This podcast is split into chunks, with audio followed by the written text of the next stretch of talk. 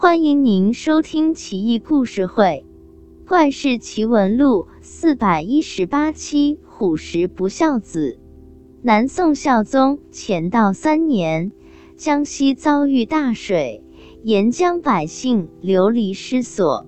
丰城县有个农民，带着母亲、老婆和两个孩子，准备到没遭灾的临川去讨饭。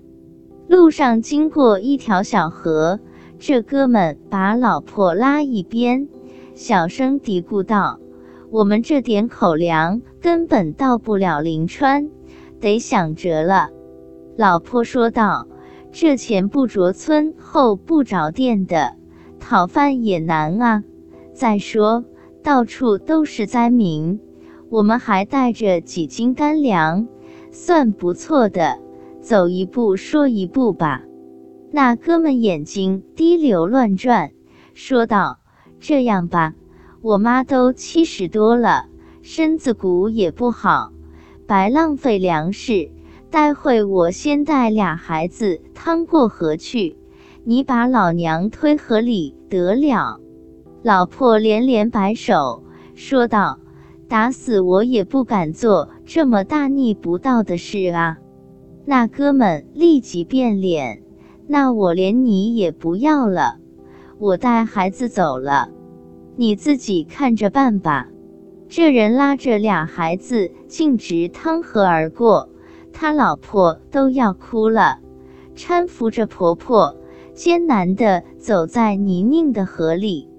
老太太说道：“我知道艰难，你们还年轻，别管我了。”让我自生自灭算了，把我那两个小孙子看好就行。这女人再也撑不住了，哇哇大哭起来，却说道：“婆婆别说这样的话，我们有口吃的，您就饿不着。咱们走。”女人一擦眼泪，执意要搀婆婆向前走，鞋子陷进泥里。女人弯腰去捡，却摸到一块石头，刚要扔，却见闪着银光，不禁捡起来，在阳光下看，居然是一块银元宝。婆媳二人喜不自胜，看了又看，这才确认是真的。女人说道：“娘，咱有钱了，就不用出去逃荒要饭。”用这银子买几亩地，咱在老家照样活命。你先歇会，我去对岸把他们爷仨叫回来。老太太点头答应，返回岸边等待。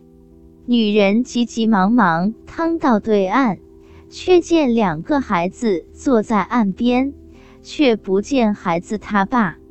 女人赶紧问：“你们爹呢？”这没良心的，难道自己跑了？